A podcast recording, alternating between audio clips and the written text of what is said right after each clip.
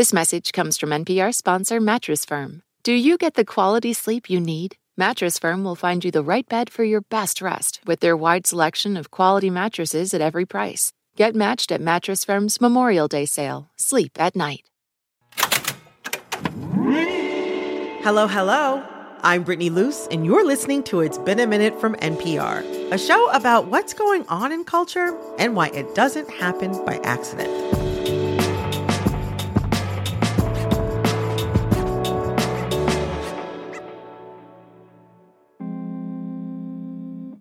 Today, the International Court of Justice, also known as the ICJ, found that it is plausible that Israel has committed acts of genocide in Gaza. The courts gave this order.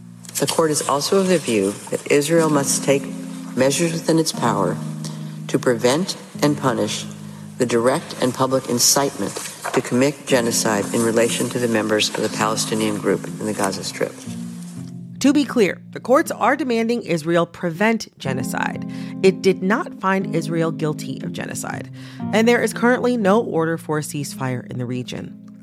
The ICJ is requiring Israel submit a report to the court within a month to explain what has been done to uphold its orders, some of which includes allowing humanitarian aid into the strip and taking more measures to protect Palestinians. And this, preventing genocide, was a core part of the case brought to the ICJ by South Africa's legal team. They know that to make a ruling of genocide is quite complicated. Certain features have to be present. South Africa, in anticipating how difficult it is to prove a genocide, added other elements to its case. And these elements are failure to prevent a genocide. So they're not just saying- This is Redi Tlhabi, an award winning broadcast journalist from South Africa who covers international affairs, has a master's in international relations, and has been following the case closely. I spoke to her about the case earlier this week, and I am so glad I did because she laid out the significance of South Africa, of all countries, bringing this case to court, and how the history of each nation, South Africa and Israel, is factoring into this moment. Redi, welcome to It's Been a Minute. Thank you so much. I'm glad to be here, Brittany. Oh, we're so happy to have you. So, we're talking about South Africa's case against Israel at the ICJ, but to zoom out a bit, you called out what you see as a hierarchy of pain playing out on the world stage in this moment. What did you mean by hierarchy of pain when it comes to this case? What I mean by hierarchy of pain is that we use atrocities to demonstrate that my pain is bigger than yours. Therefore, I deserve more solidarity and more freedom to do as I please. This is in international relations. And when it comes to Israel, I think that even when it is being asked to account, the thing that it does is remind us of the Holocaust, something we should not forget. We should not forget the Holocaust. It was the systemic butchering of Jews while the world looked the other way. As painful as that history is, it is not a license to commit future atrocities. And Israel should not be allowed to say, Our people suffered, therefore don't judge us today our pain is greater than any pain visited upon anybody. You cannot tell me that this global phenomenon of racism and oppression that we must now have subcategories within it to say that one was worse than the other, as though the world's empathy and the world's intervention needs to be commensurate with your claim of how large the abuse visited upon your people are. Hmm, hmm. If we're going off that notion, I guess I wonder how does South Africa's history of apartheid influence this case? South Africa is a small country which became famous for many reasons, one of them being that it successfully uh, came out of the yoke of apartheid, not without losses, not without pain, not without compromise and negotiation, not without bloodshed. We came out of it's the 30th anniversary of South Africa's democracy, and we prevented mm. a civil war precisely because we recognized that to reverse the injustices of racial oppression, you can't destroy the race that was responsible for that oppression because the oppression was institutional, it was legislative, and it permeated every area of our lives. But we need each other. We are citizens of the same country. And it doesn't follow that in an architecture of apartheid and oppression, there are no allies in the white community. So we had to work together as a country hmm. because to seek vengeance because of any form of oppression, therein lies your own demise. So if Black South mm. Africans had just gone and committed revenge, as it were, we would have no country left. So negotiations are about give and take, and the Middle East needs that solution: sharing land, sharing uh, the political space, sharing autonomy and freedoms. And South Africa believes that is possible. So it is significant that South Africa is the country that took this case to the ICJ precisely because it has experienced apartheid, and we know the cost of such oppression. The second thing, Brittany, and this is what mm-hmm. the international community needs to understand understand, South Africans did not topple apartheid by themselves. We needed governments to support our anti apartheid movement. So it's important that people understand that international solidarity helped to fund apartheid, it helped to destroy apartheid. So it would be quite hypocritical from us as South Africa who built a democracy based on human solidarity and international solidarity to sit by and watch when apartheid or genocide is being committed. So, from that historical point of view, this case brought by South Africa is significant. You've described Israel as having a long standing relationship with South Africa that goes back through apartheid. Can you share what that relationship looked like? When it came to supporting the anti apartheid movement, officially they said they opposed the apartheid system, while privately it cultivated relations with South Africa. When it came to nuclear technology, Israel shared information with the apartheid government by sharing or Israel gifting the South African government with bomb technology. You may say countries share technology all the time. Why would you share technology with a country or a government that is oppressing the majority of its citizens? And the majority of the citizens are black. Where do you think they're going to use those bombs? Now, in South Africa, we had a prime minister who was called the architect of apartheid. Part of what built that architecture was dispossession. Black citizens were dispossessed as land was taken in the interest of apartheid and what we call homelands, where people were uh, marginalized according to their class and according to their tribe. So apartheid's apparatus was exactly that dispossession. That is why land is such an emotive issue in South Africa today because restitution hasn't happened. And we have a huge Jewish population in South Africa, many of whom also fought against apartheid. So it's important that we don't do an us versus them. Hmm you draw some really interesting comparisons between South Africa's apartheid state and the current conflict, as well as the historical conflict between Israel and Palestine. Has Israel appeared in front of the ICJ before when it comes to Palestine? It would not be the first time that the ICJ rules against Israel. When it came to the wall in the West Bank, the ICJ made a previous ruling years ago. It said that Israel's wall was illegal. It also said that the occupier cannot claim self defense in a territory that it occupies. Bearing all of this in mind, as of now, and again, we're talking before any ruling has been reached, what was Israel's response to these accusations of committing and failing to prevent genocide? Like, talk to me about Israel's response within the ICJ. Israel, of course, it was expected to reject these accusations. They said it was unfounded, it was absurd, and it was amounting to libel. And they went on to say that they seek to protect their people and, and, and so on. But subsequently, the rhetoric has become condescending and insulting, if you ask me. Why do I say that? The Minister of Foreign Affairs of Israel said that South Africa's lawyers were the legal arm of Hamas and said they are legal representatives of Hamas. Now, it's important that we talk about this because that seems to be Israel's modus operandi. So, that has been the response from Israel, which is not helpful. They ought to answer to those charges and let this uh, August House, called the ICJ deal with the matter. Insults are not going to change the course of history. Well, Redi, thank you so much for joining me to talk about this. This is extremely important and very, very timely. Thank you so very much, Brittany. Thank you for inviting me. That was South African broadcaster Redi Tlhabi. Tlhabi and I spoke before the ICJ's ruling that Israel must prevent genocide, and since then, leaders of both countries have responded.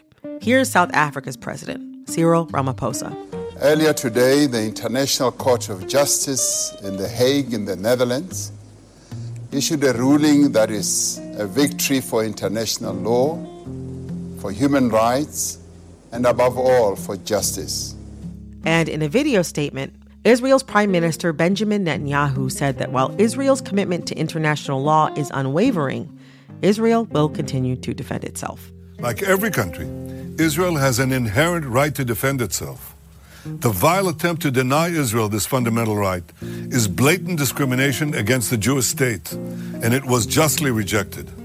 Prime Minister Netanyahu also called the genocide charges false, saying that decent people should reject it, and ended his speech with this We will continue to facilitate humanitarian assistance and to do our utmost to keep civilians out of harm's way, even as Hamas uses civilians as human shields. As per the court ruling, Israel will have one month to report back on what's been done to uphold the court order to protect Palestinians and prevent genocide.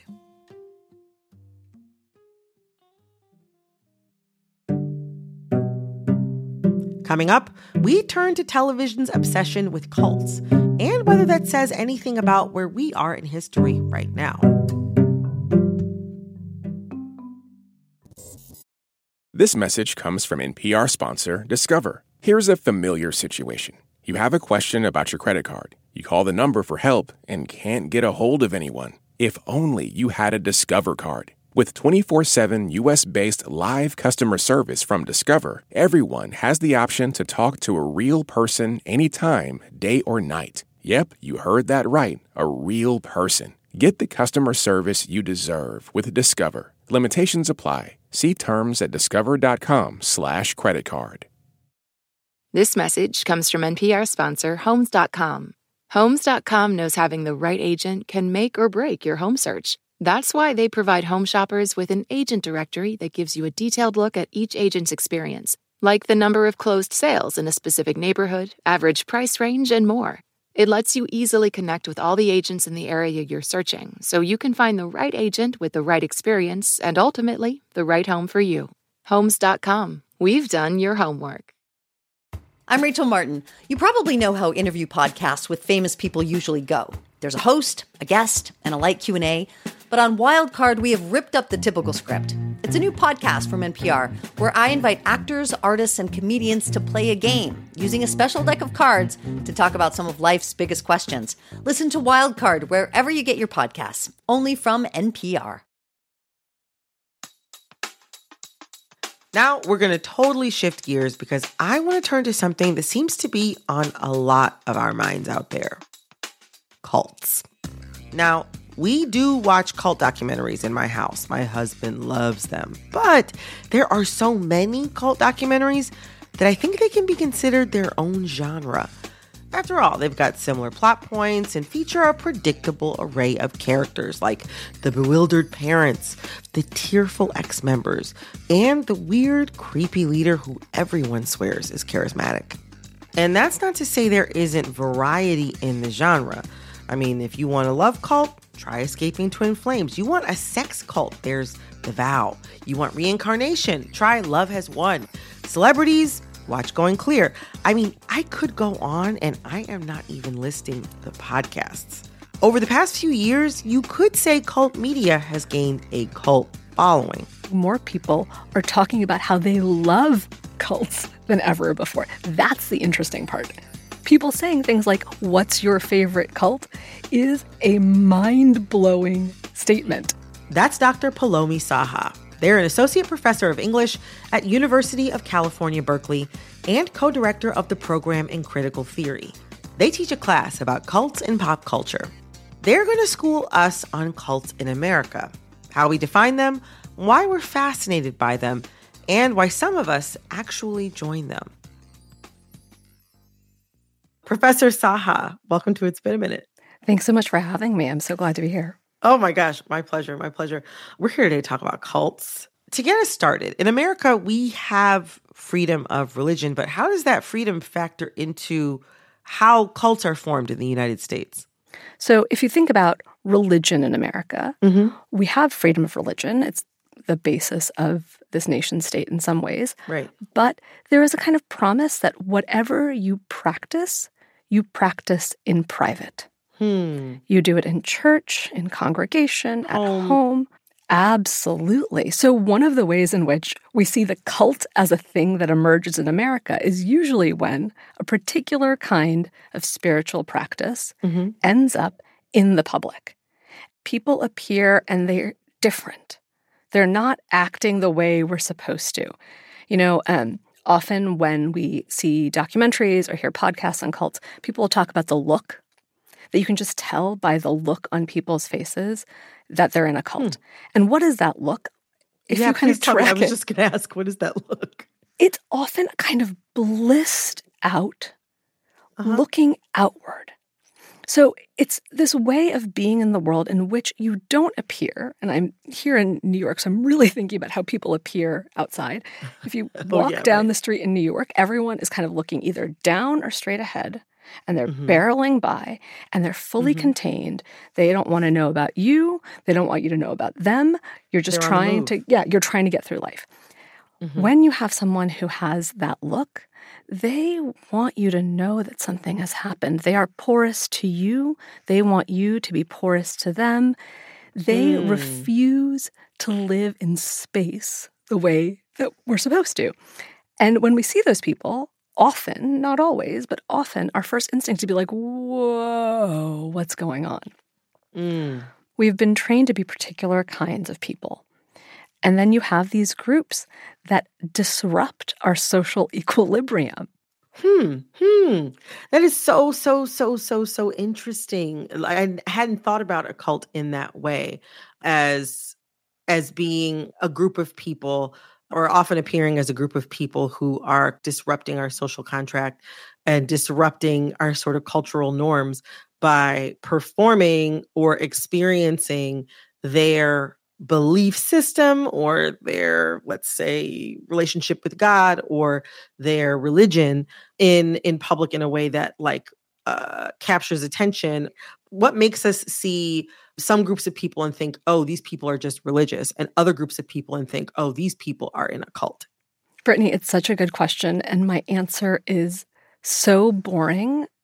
In the end, there is a single arbiter of religion in America, a single body that decides whether or not something is a religion or, say, a cult or um, uh, just a, a community. Do you know what that body is? i mean i have a, a guess but i okay i want to say it's the irs Yes. But my thought is that since nobody can tell you what your religion is, let's say I wanted to be like, oh, I'm gonna start a cult. I got all these listeners. I'm gonna start a cult, right? Uh, my thought is I could just say, oh, this is the Church of Brittany, and I could go to the government and be like, I have a church. We have we got X amount of listeners every week. Like, I need tax exemption or whatever. So here's the thing. So you can go to the IRS and say, you know, we're a, a religious body and we are looking for recognition for non for nonprofit status. Fine. Right. You'll probably get it. Now, if I say I am suspicious of your practices and I think actually what's happening inside the Church of Brittany is hinky, I can go to the IRS and say, actually, I don't believe they're a real church. You need to investigate their practices and strip them of their tax exempt status. This is often where then you have groups and churches that enter into a kind of scandal. That's what makes them the cult. It's not that the IRS will say it's a cult, it's that we out there in the world are like, wait a second, what's going on over there? Scandal, cult. And once you have the word cult, it's so useful in some ways for something like tabloids, but for us as consumers of gossip and information and popular culture, because cult gives us then a whole narrative. We then know exactly what to expect. There's a moment of looking for the escape. And that's the thing about cults. There is a story built into cults in which, when you are in a cult, you lose yourself. Wow. Wow. That's the real danger, right? Right. So when someone breaks out and they're returned to themselves, we, again, trained to be people who want to be individual and sovereign and rational and thinking, are like, congratulations on returning to yourself. Coming up, Professor Saha lays out how 1950s conformity led to the 1960s cult boom.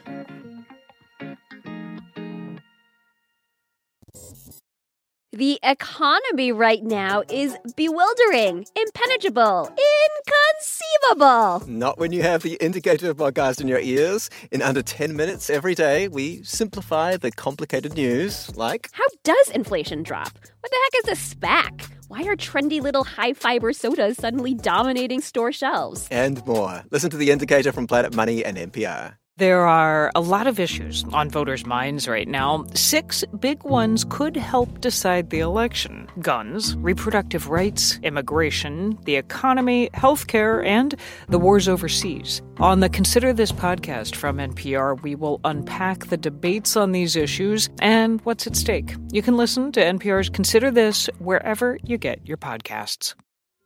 Taylor Swift has dropped a new album. She is the biggest pop star in the world, and everything she does makes news. I gasped. I was like, oh my God, I've been there, and you can identify with it. For a breakdown of Taylor Swift and her new album, The Tortured Poets Department, listen to the Pop Culture Happy Hour podcast from NPR. These days, news comes at you fast. But the truth? Getting there takes time. There's something that hasn't been disclosed yet. Embedded is a podcast that takes the time to look beyond the headlines How how did this happen? How did we get here? with original documentary storytelling. Listen to NPR's Embedded wherever you get your podcasts. So, when it comes to cults, not all cults, I have been very fascinated by this pattern. It seems like a lot of the cults in the US seem to be groups of white Westerners appropriating Eastern traditions or religious practices. Mhm. Why does that appropriation factor so heavily into so many cults in America? Well, this is my current book project. it starts actually, I think, in the kind of early settler colonial moment. And I can kind of pinpoint at least one example, which is a set of conversations in writing between Thomas Jefferson and uh, and John Adams. And they talk about how they've been reading everything they could find on the Vedas and on Hindu scripture, except they're not reading anything in Sanskrit, obviously, because they can't read Sanskrit. They're not even reading the British translations of the German translations. Okay. No, they're reading these American theologians who are mostly reading a kind of hodgepodge of this and making it up. Oh my god. They're writing these books in which they're kind of self synthesizing stuff that they've read. So it's like they're basically doing like like the old fashioned version of like, oh, we're gonna base books and our concept of Eastern religion off of Wikipedia. like But yeah, but also what suits us, what we think Oh is interesting to us.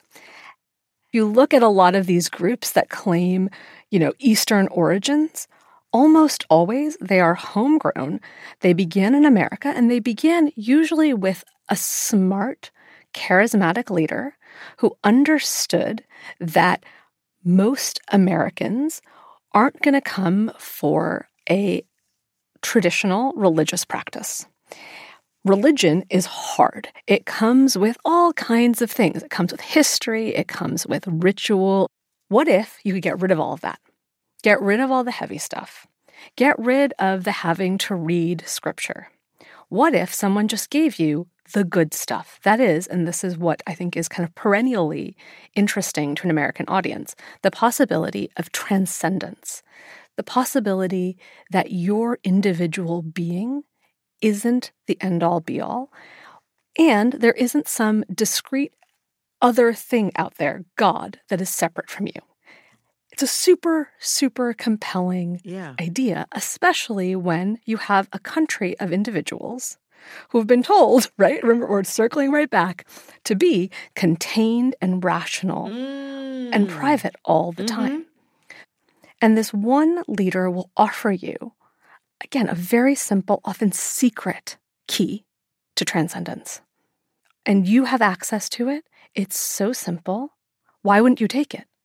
So we see over and over again people taking advantage of what's on offer to them, which is usually very simple, very compelling paths to enlightenment.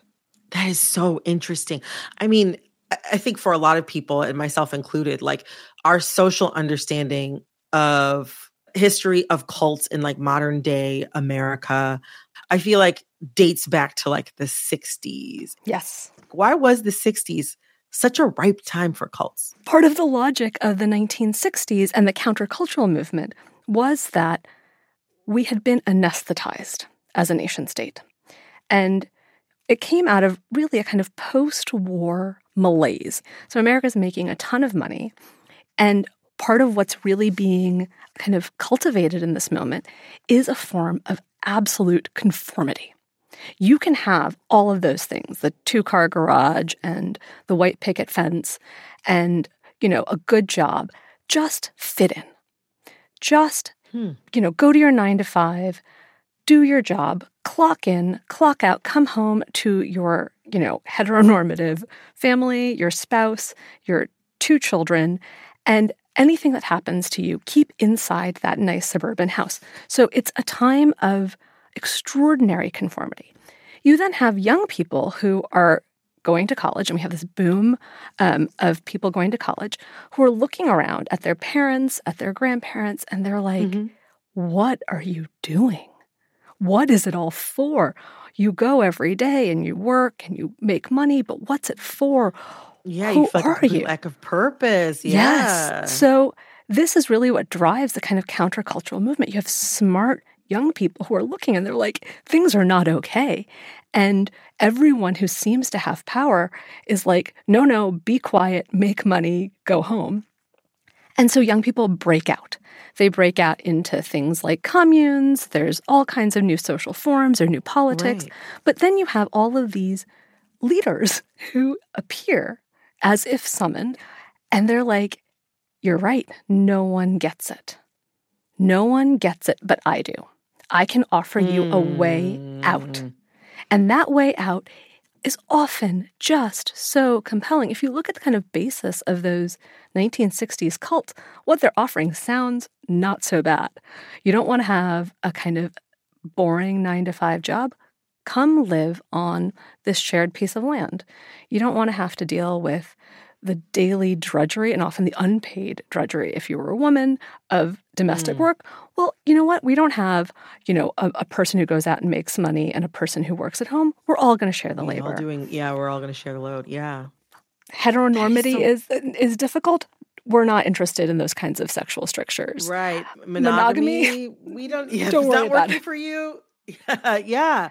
it seems to offer a solution to everything.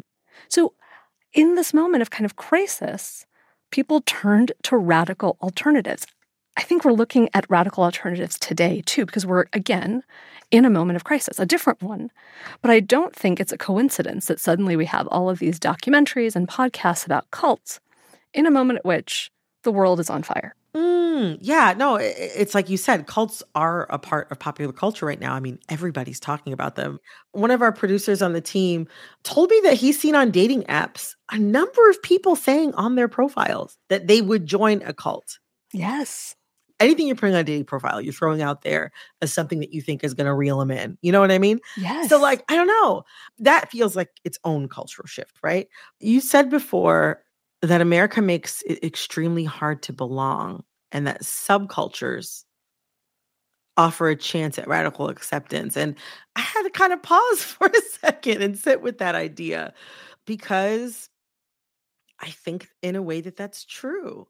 But in some ways, there is something about cults that make me think about people uh, that are hungry for the communal. It seems like some cults, in a way, are preying upon the human drive to work together with other people to fix things. Absolutely. And I think it's really important for us to separate the leader, often a charismatic individual, from people who are followers. I think they work in different ways. People who join these communities are almost always hungry for something that is missing in their lives. Hmm. And I think that that longing is important for us to keep in mind so that we don't fall into the trap of the cult story. Well, Professor Saha, thank you so much. I I really enjoyed this conversation. Now you've got me looking at everything differently. Well, I had so much fun. Thanks so much for having me. That was UC Berkeley professor Poulomi Saha.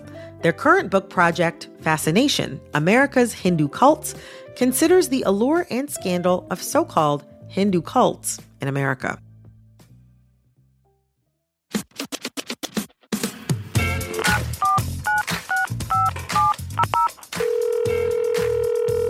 Hey, Brittany. Hey, Brittany. Hey, Brittany. Hey, Brittany, it's Declan from New York. Oscar nominations came out this week, and people are pulling their hair out over it. I'm just wondering what you're making of all usual discourse around it. Anyways, love the show. Declan, thank you so much for calling in with this question. Oh my gosh. I'll start off by saying I'm not going to be one of these people that's going to be like a Debbie Downer about the Oscar nominations. I understand the weight that they can hold within somebody's industry, like how consequential they can be. It is exciting to see someone get recognition for work that really was extremely well done. However, I got to get into the Barbie of it all. I saw it in the theater. I had a good time. It was fun. I thought that they came up with a really inventive way to think about a doll and how to make a narrative out of a doll. Everyone's throwing around this word snub this, snub that. When I think about Natalie Portman, Julianne Moore, Charles Melton, their performances in May December, I think about Todd Haynes' direction. Shout out Todd Haynes. That to me is a snub. Teyana Taylor did a phenomenal job in 1001. It would have been great to see her nominated for Best Actress. Aunjanue Ellis in Origin would have been great.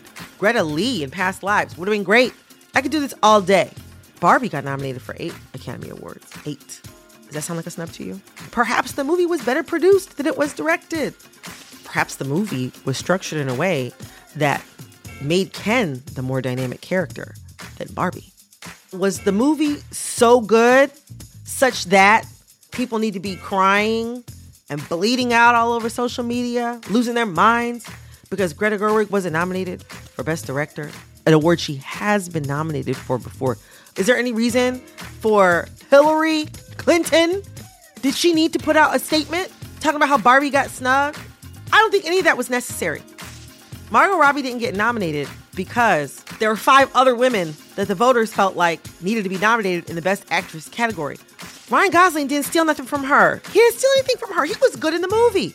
But all this, like, we're going to war, like Braveheart, over a movie about a doll. Let's back up. Because you know who else from Barbie was nominated for an Oscar? America Ferrera. As one of the few Latinas to be nominated in an acting category for an Oscar. Nominated. Like, she's one of less than 15 in history. Those accomplishments are being overshadowed. It's not just about these two talented, blonde white women. There's more out there. There's more to feminism and more to life than just Barbie. Anyway, thank you so much, Declan. I hope you have a great weekend.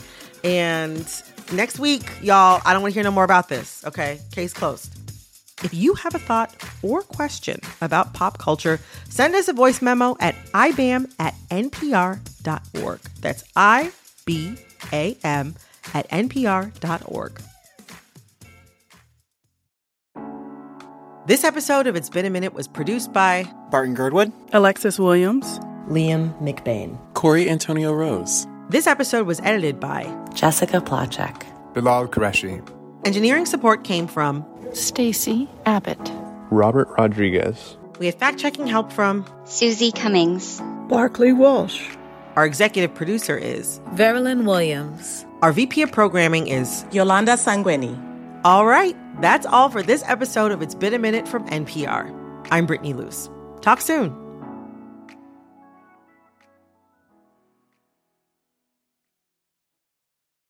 This message comes from NPR sponsor Discover. Get the service you deserve. With 24 7 US based live customer service from Discover, everyone has the option to talk to a real person anytime, day or night. Limitations apply. See terms at discover.com/slash credit card. This message comes from NPR sponsor BetterHelp. When you're carrying around a lot of stress, therapy is a safe space to get it off your chest. If you're considering therapy, give BetterHelp a try at betterhelp.com/npr to get 10% off your first month. Jasmine Morris here from the StoryCorps podcast. Our latest season is called My Way. Stories of people who found a rhythm all their own and marched to it throughout their lives. Consequences and other people's opinions be damned. You won't believe the courage and audacity in these stories. Hear them on the StoryCorps podcast from NPR.